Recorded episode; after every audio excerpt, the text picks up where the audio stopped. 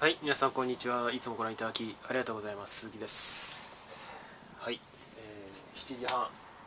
ぐらいになった記憶。あもう8時か。はい。というところですね、えー、最近喉の調子がオレンジジュースを飲むと良いので飲んでから喋ると いうことを始めてるわけですね。で今日お話ししようと思っているのはまあ僕自身の就職活動というかまあ常にしてるんですけどね就職活動っていうか小さい仕事は常に探してるし常に声かけられたりもするし大きいものはもう本腰入れていくぞっていうふうにしないとやっぱり取れないのでそれは開きですけど、まあ、大きなものもちょっと取りに行こうかなという話をしてるわけなんですね。まあそれであまあちょっと気づいたことを僕自身は、まあ、参考になるというか心臓と違いますからね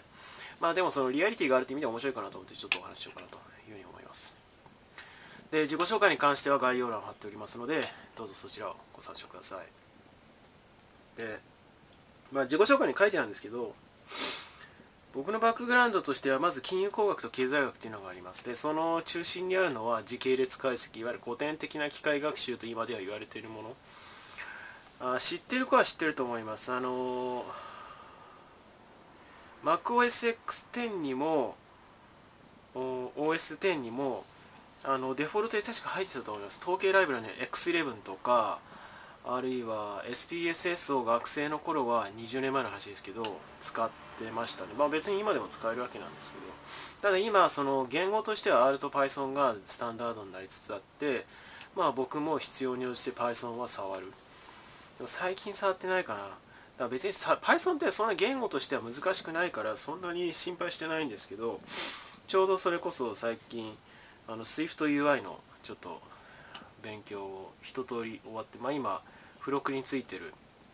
デザインの勉強 UIUX のところをちょっと読んでたりもしますけどお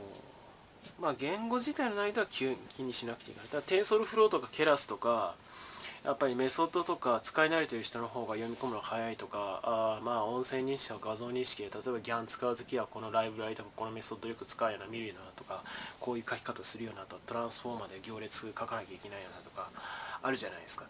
で、まあ、そういうの慣れてる人から比べるとまあ遅いっちゃ遅いのかなと、まあ、もっと絞った方がいいのかなと思いつつ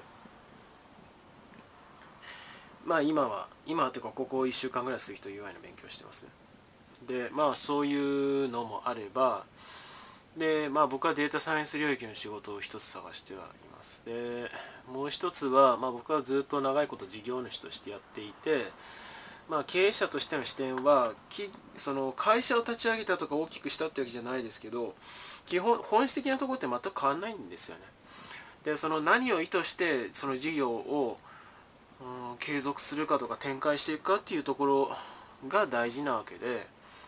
例えばね分かりやすい例ですと Zoom って去年あの散々使われたじゃないですか、まあ、今でもあの学校によってはオンライン授業で大学生なんかも使ってる子が多いと思うんですけどあの株価って、まあ、株価の話で恐縮ですけどね去年結局マックスでどんぐらい上がったの？5倍ぐらいになったのかな年初から。な2月の底値から5倍ぐらいまあ500ドルぐらい500手前501回突破したのか。つけたんですよ。でも今どんぐらいになってるかっていうともう300ドルみたいな。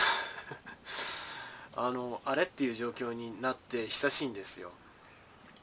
まあ大体1年間ぐらいはもうその辺うろうろうろうろしてますね。ででこの企業ってえそれ成長してないの？っていうふうに思うじゃないですか。そんなことないんですよ。あのちゃんと成長してるんですよ。あの収益面ではですよ。要するに帳簿上では決算なんかすごいいいし成長してるし事業のの展開もしてるんだけど結局最終的にどういう将来像を描きたいのかよく分かんないよねっていうことが Zoom ではよく言われていて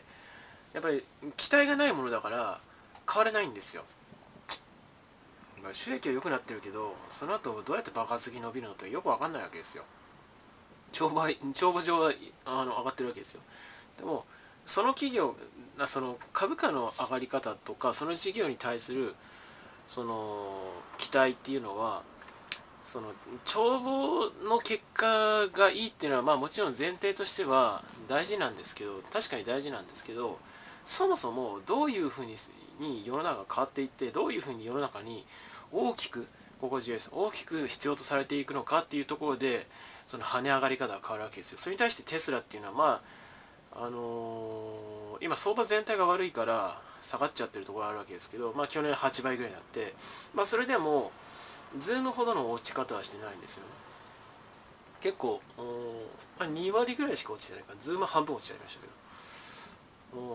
というところがあるのはやっぱりテスラの世界観っていうものがあ世界を塗り替えていくんだろうなっていうのがありありと見えるってところがあるわけですよね。でまあそういうところも重要だったりするわけです。でまあ話戻りますけど僕の場合はそのビデオ通話で10年以上学習指導していた時はまあ間違いなくその学校の定義自体が変わっていくだろうなっていうのは10年前の時点で確信していたしその学習指導に求められるものその教育なるものを通じてその学生は何を獲得すべきかっていうこと自体が知識とかあれつまんないしょうもない学歴とかじゃなくてあの探求する力とか破壊的イノベーションを起こす力ってそういうものって不確実だしいつどど何時爆発するか分かんないけどもただ言えるのは先端の技術を追い追求し続けたりとかそのためのその心身の体力的なものだしメンタルのマインドの体力とかそういうものを養っていかなきゃいけないんで、まあ、デザインもそうだしあ最近ではまあどうかな。あのまあ、神経科学も入ってきたのはもちろんですけど宇宙開発見直されている。宇宙開発もそうだしあまあさらに新しい要素というとやっぱり EV とかかな。クリーンエナジー周辺の、あの技術っていうものは、まあ、終える分には追った方がいいっていうことにはなりますけど、まあ、僕は追ってないですけど。で今あるものじゃないわけじゃないですか。で今ないものを作り出すなりもうとにかく追っかけていく。まあ今ないものを形にしようっていうことだからまあ失敗することもたくさんあるわけですよ。でそれ前提とした上で技術とかそれを支えるサイエンス特に数理科学のところをもうとにかく、アップデートし続けるというそういう魂が必要なわけですよ。でそれってあの受験勉強でやってることと類とあれ学部でやってることと全然違うわけですよね。じゃあその大学院でやってるようなこととがそのまま活かせるか、まあ、活かせるポジションもあるけどもそれだけでは破壊的イノベーションって起こせないわけですよ。東大生がもう世界に通用するような優秀な人間ばかりを量産できていたならば今のこの日本の30年の低たらくはないわけですよね。そういうことじゃないわけですよ。というところをまああの追求して何か学生授けたいなと思ってやってたのがまあ学習指導してるところなんですけどまあ、話も戻るとそういうその事業者としての側面も、まあ、アピールしながらあ、まあ、仕事を探してる面もあったりするんですよね、まあ、もちろんその中に人物眼的なものもあったりします。であのー、な何をかちょっと忘れちゃったところあるんですけど、まあ、大体そのうんまあ日本企業鬱陶しいよねっていうことは前から言ってるわけですけどなんかねな何にせよ細かいどうでもいいことで序列をつけたがるのはもうひしひしと感じるんですよ日本の企業って。がまだ分かるのは学位とかマスター取ってますドクター取ってます、まあ、特に特に PhD は確かにすごいとそれはそれで。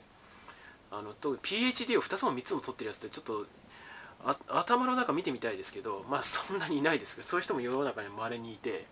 あそれはすごいなというふうに思いますけど別にマスターと学部ってそんな違いねえんじゃねえかというふうに思いますけどね僕なんか。そもそも僕に関してはあこれ言おうと思ってたんだ。あの学生学部の頃にあの習ってた先生の一人がスタンフォードの PhD を取っていて経済性工学で。であの実際には就職してないんですけども散々その皆さんが知ってるようなあ例えばマッキンゼーとかボストンコンサルティングとかあいわゆるコンサルティングあるじゃないですか戦略系の。でそこで、まあ、もう誰もが知ってるようなレベルのところの研修資料をもらってきたのかな？でそれを学部の時点でその先生のゼミでそれを使って勉強してましたから要はあのコンサルの少なくともアナリストとか下っ端のアソシエイトがやってるようなことでも大体わかるんですよ。学部の時点でやってたんです。で大したことやってないですから。本当に。でえー、じゃあその院でやってることって何かっていうとまあ確かに論文一一通りまとめられました。研究ってこういうものですよっていう文脈がその文法が分かってます。これはすごく大事なことだと思いますよね。やっぱり論文書くのって大変ですよね。しかも理系ってなったらもう何ていうのかな。もうビクビクしながらあの教授からどんなツッコミ来るのか分かんないみたいな。だってその論文取らなかったらそれだけでねマスター取れないってことになっちゃいますから、まあ、基本的には出してくれると思いますけど。まあその型がつかない限りは永遠に取れるっていう見立てが立たないわけですよ。これはねやっぱりなかなか大変だと思いますよね。ただあの新しい技術を自分その読み込んだりあるいはそれを身につけたりである論文を書くっていうプロセス自体は別に僕僕の場合は論文自体はまあ学部でそういうペーパーを書くっていう機会はあったしであの新しい技術なんかは別に昔に限らずも今でもずっと書いてるのでいやそんな特別かなというふうに思うしまあそういうところははやっぱり見られるわけですけど日本の企業ってそういうのはもう肩書きだけは本当にあの切り捨てる感じはありますよね。でなんでそうなるかというと読んでる人間が人事の連中がわからないから。っていうことはまあ毎回言ってるわけです。でまあそんな中でもたまに中身が分かる人がいてそういう人から声をかけていただいたりとかあまあ例えば僕は慶応の SFC ってところ出身で、えー、僕が出た頃は金融工学 SFC で金融工学やるっていうのはもう東大よりも先端だってことは知られてましたからその昔かつてのことを知っている僕と同じぐらいの世代ののその転職エージェントの人なんかはまあやっぱり評価してくれるわけですよ。ああそこであれやってたんですかみたいな。すごいですねみたいな。まあ別にやってる方はすごくなくて環境がすごかっただけですけど。えー、まあそういう人から声をかけていただいたりとか。やっぱりまあ縁の面はありますよね。たまにそういう人がいるわけですよ。でこれがね例えばじゃあ新卒のあのまあ僕は散々あの直前の1個前の映像でも申し上げましたけどリグナビとかマイナビとかあんなんでじゃあそういうとこ評価してくれるかってできるわけないじゃないですか。だってあのエントリーシートとあとか何学歴とか学歴っていうか、まあ、学科とか出身大学とか見て終わりじゃないですか。そんな分かるわけないわけですよ。どこの研究室でどういう研究をしていてその研究のあの難しさとか価値ってどういうところにあるかって分かる人間が面接官なわけまずないわけですよ。でじゃあそそのリスク自分の価値が分かってくれない人間に対してアピールしなきゃいけないっていうわけのわからんリスクを勝手に背負わされてるっていう状況を解消するにはどうしたらいいかっていうとまさにそのためにインターンってものがあるわけですよね。自分から早めの時点であ興味がありあるその企業にまあ、実際に公募としてインターンをその受け入れてますよっていう企業も大きいところではありますけど、まあ、小さい中小中規模の特に技術特化の企業だったらやっぱりその小さい規模のところってたくさんあると思うんですよ。そういうところって明示してなかったりもしますよね。で、まあ、僕はあのガチガチの理系ではないのでそういうところに縁なかったですけどやっぱりそういう専攻であればあるほどやっぱり自分から行かないと埋もれちゃうと思いますよね。で、まあ、今でもそうなのか分かんないですけどあの理系の特に院とかだとよく就職先をじゃんけんで決めるとかは？っていう。まあかつてはそういう時代あったんですよ、まあ、今どうかは知んないですけどまあでも大なり小なりあるんじゃないですか。で結局いや そんなんで仕事決めていいんかみたいな運頼みでっていう。ちょっと信じられないですけどまあ、ある意味舐めてんのかなっていうところがあったりしますよね。そ逆にそっちまで行っちゃうと。でかてや真逆にあるのはなんかマスコミとかそのアナウンサーの類とかもうコネだらけの世界でとにかくコネ勝負あのあれ生まれとか例えば血縁たどっていったらなんか商社にのそのおじさんが商社の専務やってたのになんかよくよくそういうしょうもない話あったりするじゃないですか。どう、まあ、そんなことやってるから潰れるわけですけど。要は極端なわけですよ。何その評価っていうものをちゃんとやってないってもう見え見えなわけですよ。で僕もあの人事の仕事は半,、まあ、半年もやってないか、まあ、数ヶ月ぐらいやったこともありますけど、まあ、ちっちゃいところですから、まあ、しょうもないっちゃしょうもないですけど人事って何なのかなっていうふうに思いますよね。こいつは何見てんのかなっていう。まあ、肩書きとか何やってました経歴は、まあ、確かにキャリア的な経験的なものは見るかもしれない。特に中途とかあまあ中途か主に、まあ、第二新卒も含めて。でもその人間が伸びるかどうかなんて結局その人間そのものを見抜く力なのでじゃああるかっていうと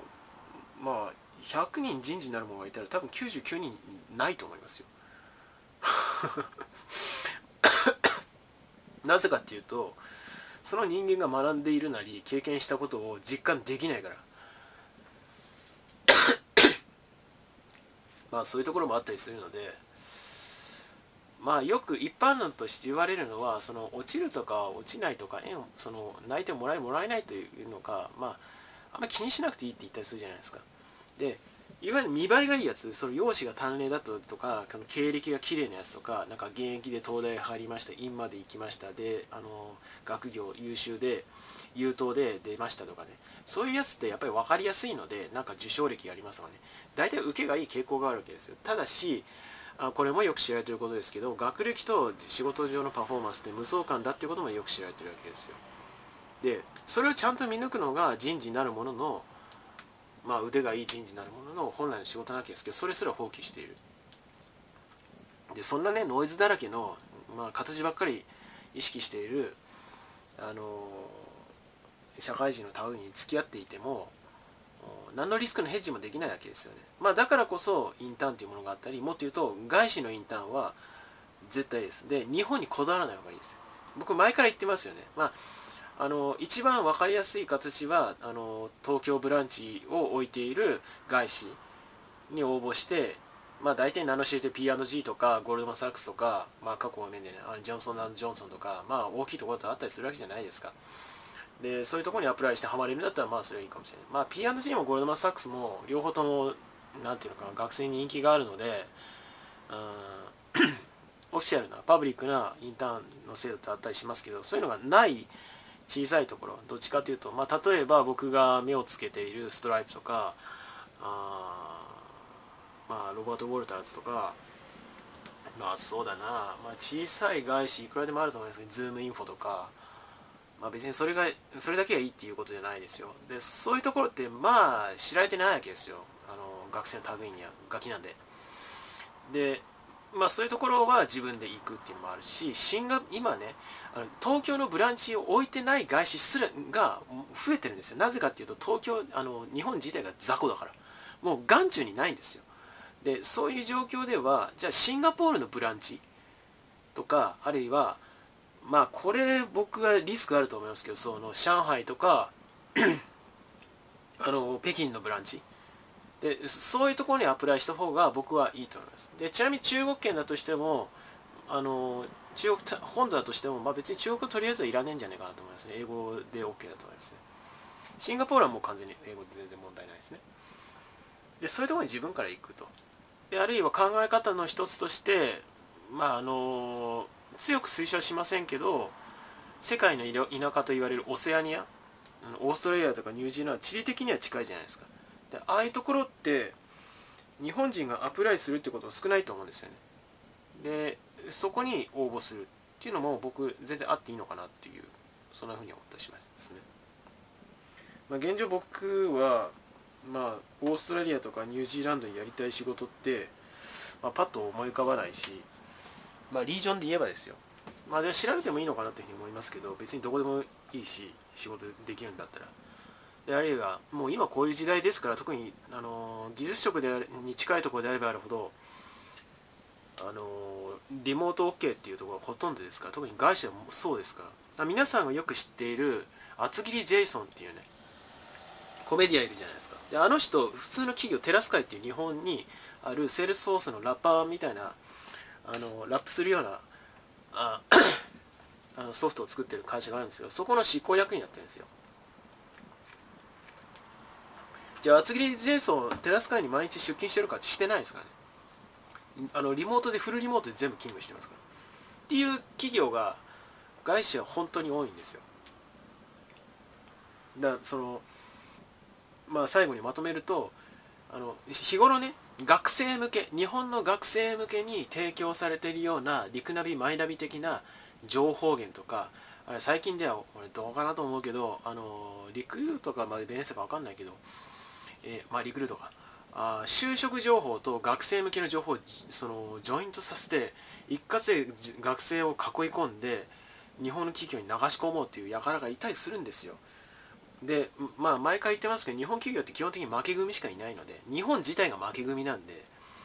でそれは皆さん悪くないですよ。だから皆さんの親とかそれ以降の世代まあ僕はもうこれじゃダメだってずっと言い続けていた異端なわけですけどでそれに流されてきたあそういう連中がですね流し込んでくるわけですよ。でそれが当たり前だと思わないっていうことですよね。あむしろ与えられてる与えられる情報って基本的に何かあるなっていうね。そんぐらいに見てちょうどいい。新聞なんかもそうです。自分でと調べて自分で取ってきて例えばね僕はストライプっていう名前を出しました。で聞いたことないでしょ？皆さんストライプっていう企業。でおそらくはストライプとスクエアはあもう10年経ったならば今皆さんが知ってるような日本の都銀とかアメリカでも JP モルガンとかバンク・オブ・アメリカとかあありますけどもそういう商業銀行も片っ端から潰していくと思いますよ。そういうレベルの企業があったりするんですよ。でまあそれってどういうの例えものの例えで言うと10年前ね iPhone っていうものが出てきました。で iPhone が出てきたその前はガラケーと固定電話ってまあ同居してるような状況だったわけですよ。で今皆さんね固定電話使います。使わないでしょ。でも10年前時点で固定電話ってないとそもそもあの家を借り借りられないとかそれ固定電話の回線持ってないと信用の担保がなされなくていや貸せませんねみたいな。信じられないでしょ。でもそれが当たり前時代だったんですよ。でも10年経ったらこのざまですよ。ざまっていい感じなんですけど。もうそもそも固定電話何っていらないでしょ。それは当たり前じゃないってで皆さんが今当たり前だと思ってることって10年前、まあ、全然当たり前じゃないんですよ。でこれは変化した後は受け入れられるんだけども変化する前に10年後もうなくなってますって言われるものすごいその心理的な障壁を立てるわけですよ。え日本の銀行全部なくなっちゃうの？僕なくなると思いますよ。でもそういう前提で世の中を見渡してみたらあこれやばいことになりそうだなっていうふうに見えてくることたくさんあるわけですよ。まあ、例えばね、みずほのシステムが小ボルで書いてるとかね、昔からよく言われてますけど、みずほのシステムってもうゴミ、そもそもみずほ自体はゴミってもう散々言われてることですけども、でももういよいよなくなるのか、あの時代の木図と化すのかっていう、そういう10年後は来る。と僕は確信してますけど、皆さんそんなこと全然信用し信じてないでしょ。でも、この点で言えば僕は皆さんより全然若いと思いますよ。という話を今僕はしてるわけなんですよね。というところからその、